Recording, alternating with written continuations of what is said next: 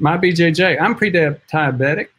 Fasting glucose ranges from 95 to 110. Hmm, that's not great. And yes, you are pre-diabetic. What you want, optimum, for those of you who don't know, is 90 or below for fasting glucose. I brought my A1C down to 5% by eating less than 100 carbs per day. Excellent. That's very good. I saw a patient yesterday who's done well. He's lost 20 pounds just by dropping his carbs down to 100 per day, but you can tell by looking at his uh, HDL, his triglycerides over, HDL, his uh, continued glucose bioindicators, his cardiovascular inflammatory markers. He still needs to drop it below there. And, and that's one of the major things that we talked about. Huge improvement on 100 grams. Now maybe think about going to more like 50. Anyway, back to my BJJ he or she has gone to less than 100 per day, and uh, that's keeping the glucose under 120 post meal. That's excellent. That is really, really good. I'm considering metformin. Any thoughts? Yes, I have that conversation with a lot of people. And just like everything else, there's pros and there's cons. If you haven't seen our videos, we've got a couple of them on TAME, the TAME study, targeting aging with metformin take a look, check it out. The targeting aging with metformin, the quote PI, principal investigator, is a fellow named Nir Barzilai, physician at Albert Einstein in New York. The reality is, Dr. Barzilai really didn't develop the study so much as the National Institutes of Aging. The gerontologists there said, look, we know that the vast majority of problems associated with what we have known to be, quote, normal aging, end quote, are really prediabetes. So if that's the case, maybe we ought to just put metformin in the water. And that's basically the TAME study design. They don't put it in the water, but they say once you reach a certain age, you go on metformin or the placebo. And that's what they're looking at.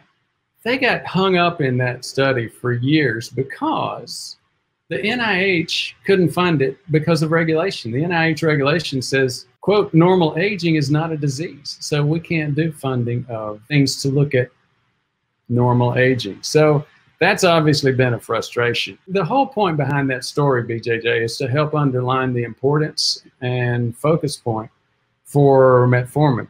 It's like the conversation I was having with the patient I mentioned from yesterday.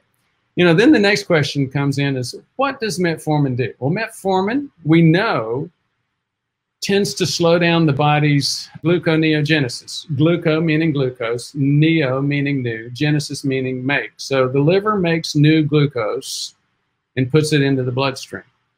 As we get insulin resistant, our body sensors in our brain become more accustomed to having high levels of glucose. So when yours gets down to 90, for example, my BJJ, your sensors have all started to say, hmm, that's too low.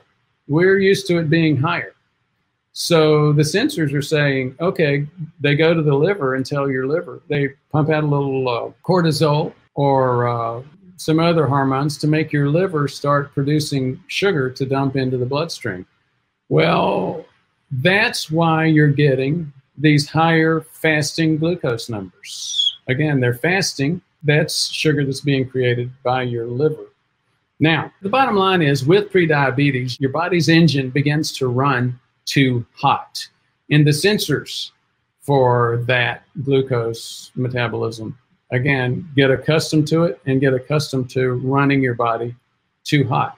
You need to get into a position where you start slowing down not only the postprandial or post meal glucose, but also that early morning glucose.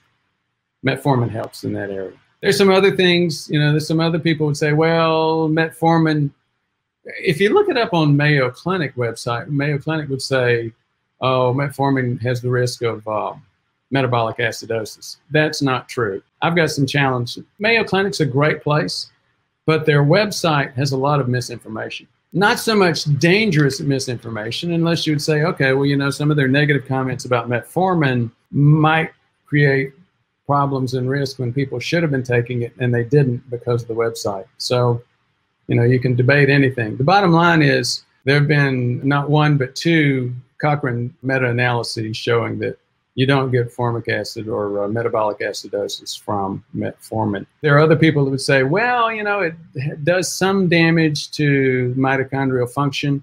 You can see that with Rhonda Patrick and some others. I think there's some validity to that. I think the biggest issue, though, is for those of us who do like a one or two day extended fast, if you're taking things like metformin at the same time, you need to be careful can get hypoglycemic. So those are just all some of the pros and cons to be thinking about in terms of metformin. I hope that was helpful. Thank you for listening. For more information, please visit our website at prevmedhealth.com. To learn more, watch our videos on YouTube at Ford Brewer MD MPH. Thank you very much for your interest.